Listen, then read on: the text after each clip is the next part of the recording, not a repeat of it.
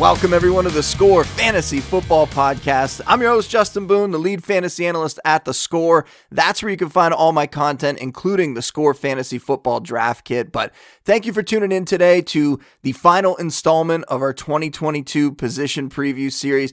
Just to recap quick, we had the quarterback episode with Jamey Eisenberg of CBS Sports. We brought in my buddy John Paulsen of 4 for 4 to discuss running backs. Then on Wednesday, it was JJ Zachariason of lateround.com giving his thoughts on wide receivers. And now we get to bring it home with tight ends. And to help us out with that, got a good friend of the show, Patrick Daugherty of NBC Sports. He is an OG in terms of the Score Fantasy Football podcast. He was our third guest ever when we kicked things off four or five years ago, and he's been crushing it for a long time over at NBC Sports and formerly Rotoworld. You can follow him on Twitter at RotoPat, and you get the pleasure of listening to him right here today. Pat, welcome back to the show, dude. It has been a minute since we've jumped on a pod together, and I could tell because we were talking a bunch before the show. I kind of had to wrap it up so that we could actually record here. But how you doing, man? That, that's just me. I make everything take longer than it should. And the reason we haven't been on a while is I said I would not come back until I could only talk about tight ends. So. Yeah, by far the most important episode of the year.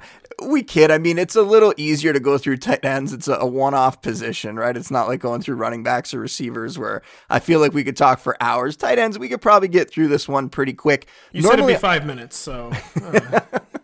Just mention one or two guys and we'll call it a day. Yeah. Hey, well, Gronk, he still plays, right? I mean, I usually kind of extend these episodes a little bit by having some news off the top, but there hasn't really been that much big news this week. I mean, lots of beat writer speculation. I recommend that people be very careful when they read that stuff. Don't just skim over a headline. Don't just take it as fact automatically. Make sure you click through, check out the quotes yourself, see the full story. I've said before, that doesn't just apply to fantasy either. That goes for anything. I think there's way too much clickbait out there in the world, but I suppose we probably should be upfront at the beginning here that we're recording this on Thursday. The episode's going to go up on Friday morning. So if we do get something big come out like Deshaun Watson's appeal ruling or uh, an injury in one of the two Thursday night preseason games, that's why we're not talking about it. It is Thursday right now, not Friday. We are kind of like tempting. It has been a slow news week by training camp standard, unless There's you count like something. every day Isaiah Pacheco uh, updates. So it does sort of seem like yeah, today's gonna be the day where like three starters like tear their ACL or something. Yeah, so. you knock on wood. I had to do that on Wednesday's episode. I'm, I'm literally saying. knocking on wood. Right there now. hasn't been that many bad injuries yet, and then I immediately was just reaching for any piece of wood in the room to try to make sure that we don't jinx ourselves there. So let's just jump into the, the tight end preview then, since there's not a lot of news. And I like to start these episodes off by getting a feel for your general strategy when it comes to drafting players at that position. So, if you can, without naming specific players, which I know is tough in a one off position like tight end, but how are you approaching tight ends this year? Well, in general, my strategy at tight end is, you know, if I don't get one of, I'm not opposed ever to using, you know, like a, I, I don't, I almost never go like early tight end. Like I was never one of the guys taking Gronk or Jimmy Graham or Travis Kelce, like in the first or second round. You know, Travis Kelce, of course, still going in the first or second round. But if I miss out on like the elite tier of tight end, I've always been someone who doesn't mind using like two draft picks on tight ends, which a lot of people do not like to do and do not advise. Um, but I always kind of liked taking like two late round flyers on tight ends, just some like second or third year guys the, that I think have a, the potential to kind of make a leap, you know, catch a lot more passes this year. Um, but this year it's really tough because I don't love like the the tier of like tight end like like nine to twenty basically. It seems like there's just like a lot less obvious upside and kind of like the low end tight end one ranks and like mid range tight end two ranks. And you know it's kind of become like a, a trope. Like oh tight ends really it's become like a famous yearly trope. Like oh this is the year that tight ends really deep. And like this year no one is saying that because it's just not. I mean, and we know that there will, it will deepen, and I just feel like we have very little feel for who's going to like pad out like the back end of the tight end one ranks, and just not seeing nearly as much upside as I do as I usually do in like the tight end like 10 to 20 range. So this year I have found myself kind of maybe like around like the top six or seven, like with the sixth and seventh. I know you said not to mention specific names, usually being like Dalton Schultz, like TJ Hockenson or in the past that might have been a range I skip, I find myself kind of dipping into more like the mid-range tight end one ranks than I usually would this year. Yeah, I'm not opposed to taking two tight ends late. I think maybe one of the reasons why we're not as excited about some of these deeper guys this year isn't that they don't have a chance to sneak into, you know, the back end tight end one range or even the mid end, a uh, mid range tight end one sort of spot there.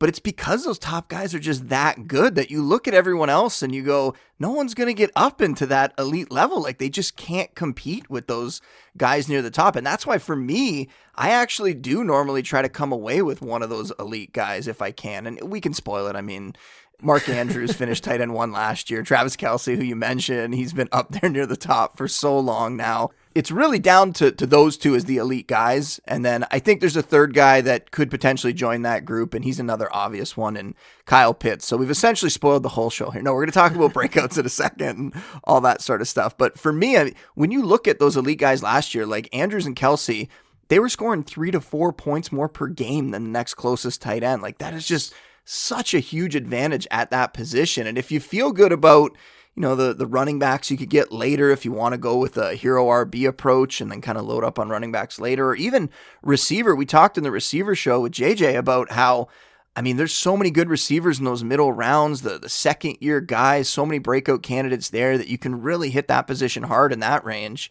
if you go tight end early. So I, I kind of like to do that at this point. If I don't, if I don't end up with one of them, if I'm in a spot in a snake draft where they're gone before they get back to where I'm picking, then I'm okay with, you know, I can live with waiting a little while and grabbing somebody in the the later rounds. I think there are a couple guys there that I don't think have that elite upside, but who I think could potentially, you know, crack the top five maybe, or at least be a top seven or eight guy. And we're definitely going to talk about some of them. I think there's guys with some potential. I just think it's very important to say that those guys near the top, it is going to be almost impossible in my mind for anybody to get all the way up into that range. Yeah, I mean, you're right. There's the, the two guys in a tier alone at the top, basically. And I do sort of agree. Like, then, like, the second tier, then, is maybe a little deeper than usual. I mean, sometimes it's like you know one guy alone. I mean, sometimes some years Travis Kelce's in a tier by himself at the top. This year it is Kelce and Andrews, like you said, and this sometimes that second tier is only like one player. Whereas this year I think like the secondary, like the guys who could finish is like the number three tight end is maybe three or four players. Or some years that's only one or two players. So I'd say the second like elite tier is a little deeper than usual. But yeah, it's just and like you said, we know people from like the back from like the 12 to 20 range. We know there will be breakouts there. I just feel like I, I, eh, eh, not that I'm ever certain, but this year I just feel like way less certain than ever like who those obvious candidates are. Yeah, we should also say in terms of strategy that kind of like quarterback, tight end is a position you could potentially stream throughout the year. You yeah, could find I'm, some. I'm more amen, amen, amenable to that this year than I have been some years. I'll say that. Play matchups and sort of use some of those guys that could potentially get decent volume. I think there's a few guys that are even going undrafted right now, and I will probably mention them as we go here. But I think there's a couple of those guys who are kind of interesting at the end of drafts, or even guys you could get off the waiver wire early in the season. But all right, so first things first who is the the breakout candidate for you this year? If you are going to try to go later and, and find that guy that's going to jump up, who's it for you this season? Does Kyle Pitts even count as a breakout since he kind of? I don't think so. I mean, the guy came in and had a thousand yards as a rookie, right? I know like the touchdowns weren't there, but like he is so obviously going to be a, a, fantastic fantasy player for a long time here. So no, I, I am not going to allow Kyle Pitts for a breakout. I it's this is another thing where like normally there's like two or three guys I feel like I'm obsessed with and like the tight end like 8 to 15 range and I just don't feel that way this year and I just feel like the one like obvious like dot connecting case is Cole Kmet where he could kind of be like on that TJ Hockenson trajectory where he was a high draft pick, not nearly as high of a real life draft pick as TJ Hockenson, but he was a high draft pick, like had big kind of like big expectations from like day one in his career. You know, got off to kind of a slow start in his career, losing snaps and targets to Jimmy Graham is not a great way to begin your career because you know we're not talking about like prime era Jimmy Graham. Like I took it as a major red flag. Like, well, the Bears would still rather target Jimmy Graham than Cole Kmet in the red zone, huh? That like, also uh, might have had something to do with the coaching staff that yeah, was there, but like, really not seizing the day there, is he, huh? But I mean, the Bears' targets need is so so so acute, and we, we have to be careful with that kind of dot connecting. Like just because a team quote unquote seemingly has to do something, doesn't mean they actually will. But Cole Kmet was already almost at 100 targets last year. This feels very difficult to believe he won't get like maybe in like in that 120 target range this year. That puts him kind of like the 75 to 80 catch range. You know, he is a huge target in the red zone. He should be a featured red zone target. And just like the team's so low on bodies, I just feel like the dot connecting like volume usage case is the strongest for Cole Kmet. And I mean, he'd be basically a mega bust as a player if he couldn't get into like that top eight or nine at tight end this year. And he is he's pretty young still. He's only 23 years old. Um, so you can kind of the quote unquote slow development can also kind of be chalked up. To, I mean, literally zero touchdowns last year. I mean, that is pretty interesting, Cole. Yeah, but, we mentioned that with Pitts, right? The Pitts yeah. didn't really come through with the touchdowns. Kmet was even worse somehow yeah. in that department. Just from a dot connecting usage perspective, though, I feel like Cole Kmet he's like he's almost like got to take. He took a step forward last year, and I feel like he's almost got to take another step forward this year. Yeah, he's the one at the top of my list as well. Just from you look at sixty, you know, sixty catches last year.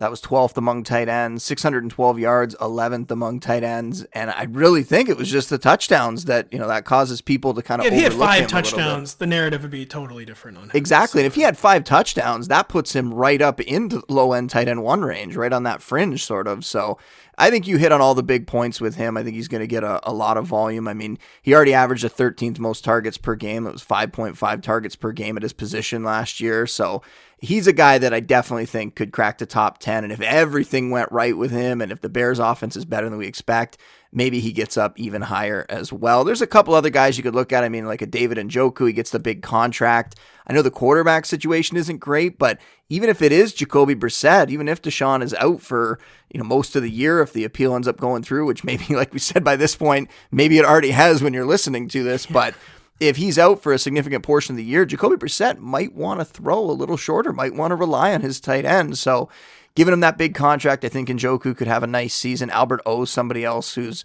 you know kind of obvious, somebody people have been on all season long. And then Irv Smith, he's got the injury, got hurt last year, maybe that delayed the breakout for him. And then this season he comes back and now he has to have thumb surgery and he's going to miss a little bit of time here. So hopefully once he's healthy in that Vikings passing attack, which I've talked about in previous episodes, volume wise, they should be throwing more, more of a pass heavy attack this year. So that could be kind of interesting for Irv Smith as well. What if we look at the opposite side of things? What if we go to guys who you think could let fantasy managers down this year? Who are you avoiding because you think they might be overvalued? Is this too cliche of an answer? And you know, too things that become cliche in the industry definitely might not be cliche to listeners or viewers. Um, where like I feel like all summer people have been talking about da- Dawson Knox as maybe a bust candidate, someone who's just bound to regress. And I just feel I'm, I'm on that train. You know, he scores nine touchdowns on 71 targets last season. Uh, four tight ends scored nine touchdowns. Two of the four were the aforementioned Mark Andrews and Travis Kelce, And, you know, they did it on basically double the targets of Dawson Knox. So, like, that might sound good for Dawson Knox. And I'm like, wow, this guy is just a real touchdown scorer. But as we know, that could just be like extremely fluky. And the other guy to score nine touchdowns as a tight end was Hunter Henry, where we know like that's like basically his role is to be like a dunker in the red zone. And just with Gabriel Davis ascending opposite Stefon Diggs, with I think the Bills have upgraded in the slot with the duo of Jamison Crowder and Isaiah McKenzie on Cole Beasley. You know, they added OJ Howard, who OJ Howard was kind of like David Njoku before David Njoku was, where it seemed like every year he should break out and just never kind of does. Yeah. Um, so I'm not sure if we should really consider OJ Howard to be like a threat to Dawson Knox's touchdown potential or even like his usage up the seam, but it just seems like the touchdown number is so bound to regress for Dawson Knox, and I just don't think it'll be accompanied by. Like, I don't think it'll be offset by an increase in usage. Like I just don't see like where the targets, extra targets, are going to come from for Dawson Knox, and he just seems like a guy going like the tight end, like you know eight to 10, 8 to eleven range where I just feel like he'll have a difficult time living up to that ADP. I mean, the, the counter case is that he's in an elite offense. He apparently is like best friends with Josh Allen, and maybe he is just a touchdown scorer. Maybe he is like Hunter Henry, or it's just like part of his. He's just a touchdown scorer. You know, he's gonna like the first guy they look to in the red zone. But it just, I just seems very hard for me to believe that Dawson Knox is going to be able to replicate last year's touchdown rate. Yeah, more target competition. Gabe Davis, also a touchdown scorer. He's going to be playing more. Like, I, I agree with you there that I think it could be tough for Knox. At least, you know, it's a, a higher degree of difficulty for him to get back there because he definitely needs another big touchdown total to do it for sure. For me, I'm going to go a little higher up the list for my guy that I'm concerned about. It's Darren Waller. And it's not that Darren Waller is going to like fall off the map completely. I, I No, don't no, think that he's going to He's, not even going to catch any. He's not going to get hurt, but he's not going to catch any passes. We heard you At all. We heard you loud and clear. zeros across the board. but he's no longer in my mind. And I think you could say this about George Kittle a little bit that their situations have changed now. They were in that elite category before, they were sort of the de facto number ones in their offenses. And now there's just a bunch more target competition for them as well. When you look at Waller, I mean, they bring in Davante Adams. That's the obvious thing. Hunter Renfrow's still there. He's going to soak up some targets. I just don't think that Waller's going to be a lock to get the 8.3 targets per game that he averaged over the last three years now. He's 146 targets in 2020. He was on pace for 140 last year before the injuries hit. Now with Adams in town, it's just no way that Waller's going to get up into that range. He's entering his age 30 campaign this season. I think he might settle more into the six, seven targets per game range that George Kittle found himself in last season. And if you're hoping, I know some people have said, well, maybe he'll offset it by touchdowns because the offense will be better, they'll have more scoring opportunities.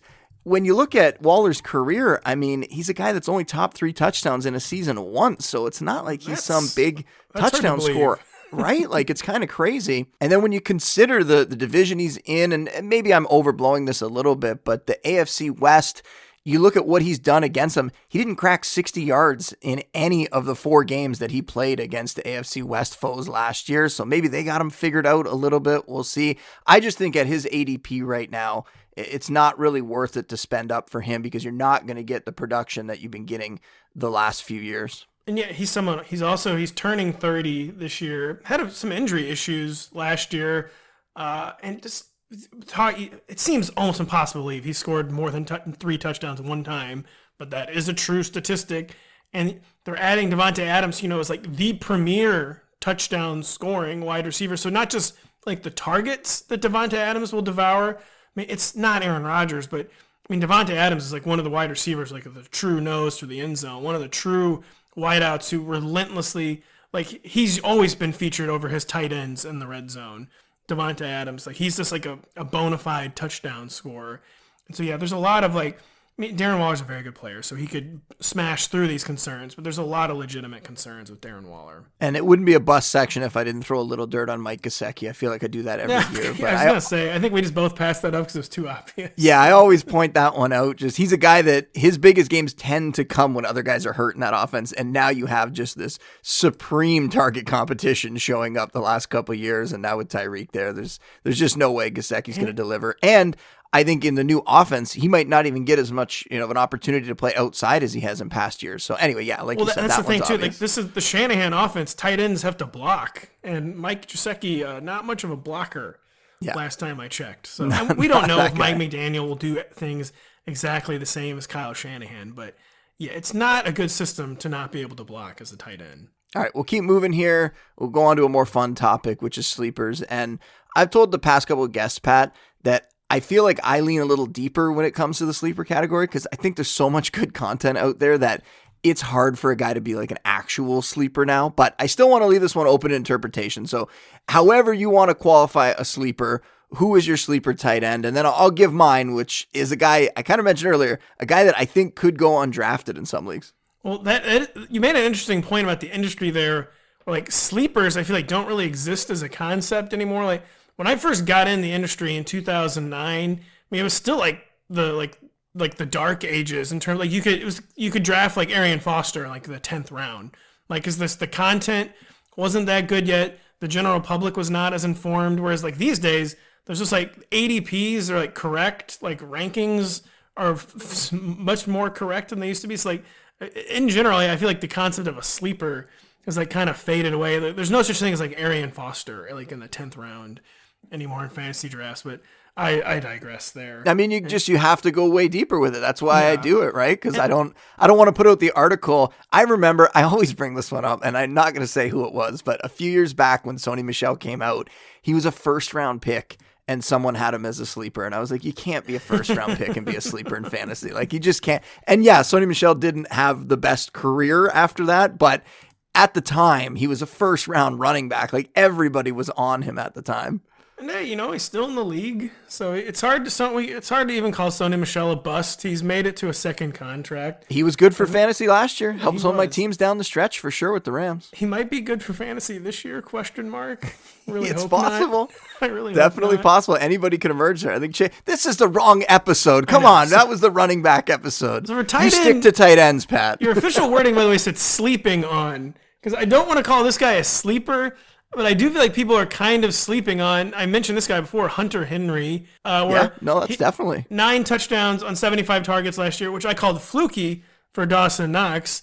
But for Hunter Henry, you know, I find that to be like very transferable year to year because we know that's always been one of his primary skills. And with this Patriots offense, where like things are so unsettled, like roles are so unsettled. You know, they have five or six wide receivers, they have two tight ends, they have three or four running backs. Like it's hard to know like just what role is anyone even going to settle into in this offense? Where I feel like one thing we know is clearly defined is that Hunter Henry is the primary red zone target, and his usage uh, ticked up kind of big time down the stretch last year. He started much more consistently drawing targets, kind of like the second half of the season, like especially after Thanksgiving, where he was much more consistently in like that six to eight target range, which is if you're a touchdown scoring tight end, six to eight targets, that's kind of like the sweet spot. Like if you're getting that many looks every week, you're kind of like the guy who should score about you know every other week on average. And I just think it's a we it's a player with a known skill.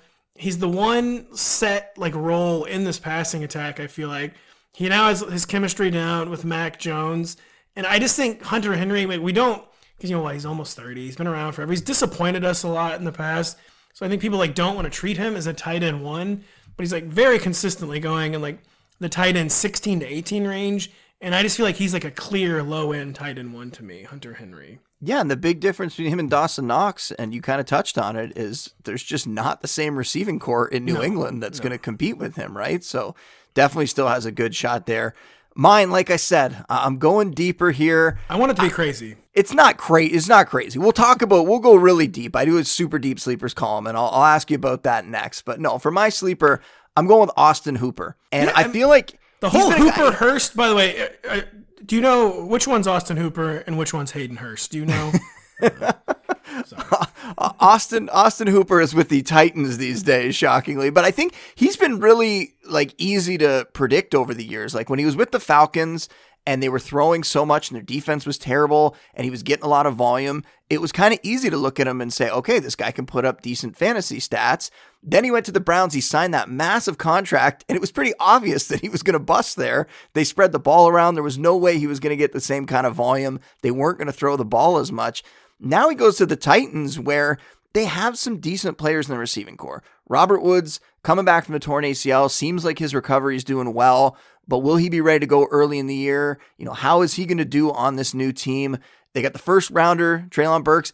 What's he going to be able to do this season? He shows up maybe a little out of shape and now he's working his way back. I think he's going to be good, but how long is it going to take for him to become a big part of the offense? And then after that, it's like role players, right? Nick Westbrook-Ikhine, and you have Kyle Philips there, like the, the rookie who could play out of the slot. Like those guys aren't overly exciting. I think that could leave a lot of opportunity for Hooper. And once again, it's a volume play. This isn't a talent play. It's completely based on the volume in that offense. But you look at what he's done before, he's been able to do it when he's gotten the targets. So I think he's somebody you could look at as someone who could sneak into that low end tight end one range. And you mentioned Hayden Hurst. I mean, he's another one. I'd put him even further down the list for me, but he's another one where I don't think he's going to be consistent in that offense because the receivers they have in Cincy. But what CJ Uzomah did there, and I think Hurst is a, a better pass catcher than Uzomah, but Uzomah had those big games last year. Had a couple huge games, 595 and two touchdowns, had a three for 91 and two touchdown game. Like there's going to be weeks where Hurst ends up in the top 10 for fantasy tight ends. Just being able to predict those, I think, is going to be a little harder because I don't think his volume is going to be as consistent. You mean with Hurst, it's an offense where Ja'Marr Chase and Tee Higgins have to draw just so much defensive attention. Like times last year, CJ Uzomah was just running wide open down the seam, and that's going to happen again with Hayden Hurst this year. Who, like you said, I agree. I think he's a more explosive playmaker than CJ Uzomah is. So I think Hayden Hurst will definitely be kind of like a preferred streamer this year. It's hard to see him getting in the top 12, but totally agree on Hayden Hurst. Just the nature of this offense and what defenses have to account for. He's going to be getting like favorable looks. And Austin Hooper, I totally agree too. Like the targets need is so acute for the Titans. And maybe this is fluky, but it was an offense last year where three tight ends caught at least 14 passes. MyCole Pruitt, Anthony Firkser, and Geoff Swaim. Swaim and Firkser are both over 30. Like, so in theory, it's an offense that likes to target the seam and just probably has to because they're so low on receiving bodies. Yep. I think yeah, the dot connecting case with Austin Hooper is very, very compelling to me. All right, what if we completely go off the rails? We just said it a second ago. These super deep sleepers, guys who are to come out of nowhere, maybe be waiver wire pickups during the season and emerge as fantasy options. What tight end do you like for that? I mean, like is a strong word. For that um, category. Not that you like to come on and be your fantasy starter this year, but like that you think could end up kind of filling that that role that I described. I feel like the Titan or the Titans. I feel like the Panthers really love Tommy Tremble for some reason and like kind of like always speak glowingly of Tommy Tremble and he was a guy who kind of produced a little more as a third round rookie than expected. A guy who like made some big plays, kind of looked like like a strange playmaker and like the Panthers uh, offense kind of kind of had a reputation of like being a deep receiver corps because Robbie Anderson had not fallen off yet last year and we loved Terrace Marshall, but it's really not a deep receiver corps. I mean, Robbie Anderson, you know, just like looked close to done last year, which you have to think he'll have to be better this year. But Terrace Marshall is not generating hype. It's not a deep receiver corps. I just think, I just the way like Matt Rhule talks about Tommy Tremble, he's just someone I've got. I, I'm not drafting him like in normal 12 team, 16 round leagues. But Tommy Tremble is definitely a name I filed away. Daniel Bellinger, the fourth round rookie for the Giants, is another name I filed away just because he's like the clear starter apparently yep. for the Giants. And we know, I mean, maybe Brian Daboll's gonna have to do things completely different with the Giants. We know he prefers the pass. We know he targeted the seam in Buffalo. I mean, he targeted the seam. I guess maybe that Josh Allen was targeting the seam. but I mean, D- Daniel Jones is a very, very conservative passer. Does not like to throw outside. Does not like to throw deep. I could see Daniel Bellinger having like a shocking amount of targets this year. So I, I really did not like wake up and plan to stump for Tommy Tremble. but when I looked like way off the board if someone who like you know basically doesn't have like an ADP type of thing, he, Tommy Tremble is a name I, I'm filing away. Well, one thing with Tremble, and this goes back to strategy, is if you're trying to find one of these late round or these really deep guys who could emerge, you touched on it. You want to try to find somebody who could be like the one of the top two pass catchers in the offense. And though it seems kind of crazy at the moment, there is opportunity in Carolina where potentially he could become the the number two there if Robbie Anderson keeps falling off and and yeah, the other guys not don't a really deep emerge. skill corps. we Yeah. thought it was going to be a deep skill corps last year, and it just wasn't, and they did not add to it this year. Yeah, you always got to factor into like CMC being healthy and being back. That's so a then good you know point. him and, and DJ Moore are going to get a lot there, but wouldn't be that shocking for somebody like Tommy Tremble to become the, the next guy up in that offense. And then Bellinger, for sure, a name that people have to start to pay attention to, especially for this stuff. We might be talking more like tight end premium kind of leagues, right? Bellinger, going to be a starter as a rookie. Rookies don't normally do that much for fantasy. I mean, Kyle Pitts is sort of just a complete outlier, but I mean, we also had Pat Freiermuth last year do do some things. So we had a couple guys in the last few years maybe actually step up and do something as a rookie. I don't know that Bellinger is the same kind of player, but uh, a guy who could potentially do it. For me, for my like really one of my really deep ones, I'll stick in New York. Tyler Conklin with the Jets. Yeah. Conklin is a guy that were two players that they signed to pretty good contracts. One was Zoma, the other one was Conklin, and I think people know CJ Zoma a little bit better because the Bengals and the Super Bowl run last year. But Conklin has kind of quietly put up pretty good stats when he's got an opportunity. When Irv Smith Jr. was hurt last year in Minnesota, Conklin put up the 10th most receptions, 61, and the 13th most yards among all tight ends. So kind of a guy that, that could be interesting, getting a lot of buzz out of camp as one of the best performers in the Jets training camp so far. So a guy that is at least trying to separate himself and be the starter there, and I think is the better pass catching option out of the tight ends they have. And then another one, and it ties into my Waller thing earlier. Another thing that I didn't mention about Darren Waller is the injuries that he's dealt with. He's already been missing some time in camp as well, a little banged up again. Foster Moreau, another one of these guys that's been able to step up when Waller's been out, put up decent stats. And that's one where you don't normally draft, you know, insurance policies for tight ends. So you're not going to go out and draft Foster Moreau unless you're in a, a best ball league and you got, you know, 25 rounds or something. But a guy that could be somebody you're picking up off the waiver wire if Waller goes down, and a guy who could easily, if Waller's out, put up top, you know, 10, top 12 stats. And they were Foster Moreau and Tyler Conklin are both guys who have always had interesting athletic profiles. Two guys, Evan Silva, my mentor and friend, uh, loved like way ahead of the curve in Dynasty. And yeah, sure, it didn't really pay off for him, but it could now if he's been holding on to them this whole time. I'm not sure if that's a compliment to Evan or if you're no, trying to give him like is. a subtle dig. Like, no, it didn't pan out. no, I mean, like it's the kind of like being too right. Like yeah. knowing these are good players, these are the kind of profiles that will succeed in the NFL. But like this, when he got them, when he first like kind of put them on his radar, just like they were just too buried on the depth chart. But like there are guys who have stuck around in the NFL much longer than the average backup. I mean, Tyler Conklin caught 60 passes last year. That's kind of insane. Like CJ Uzomah, very concerning injury history, over the age of 30. And I do think tight end targets the Jets. They passed way too much last year. They ran like way too like fast of a pace. This is mostly because they were getting killed the first two thirds of the season, so they just had no choice. They're always in hurry up comeback mode. But I know the Jets want to be like a more conservative offense for Zach Wilson this year. And Tyler Conklin absolutely is a, a guy who could see, I think, a shocking amount of targets for the Jets. All right, almost done, Pat. Just a rapid fire section to get through here. So I quick answers. I mean, my rapid fire is like, all right, here's a two and a half minute monologue. Uh, uh, it, I, I am the exact same. I always feel like when I go on shows that I run long when I'm the guest. So there's no worries. There's no punishment here if you do go long. You can give a little context if you want. I mean, the the fantasy gods, they're going to take their revenge on you if you go will. too long. But other than that, it's not a big deal.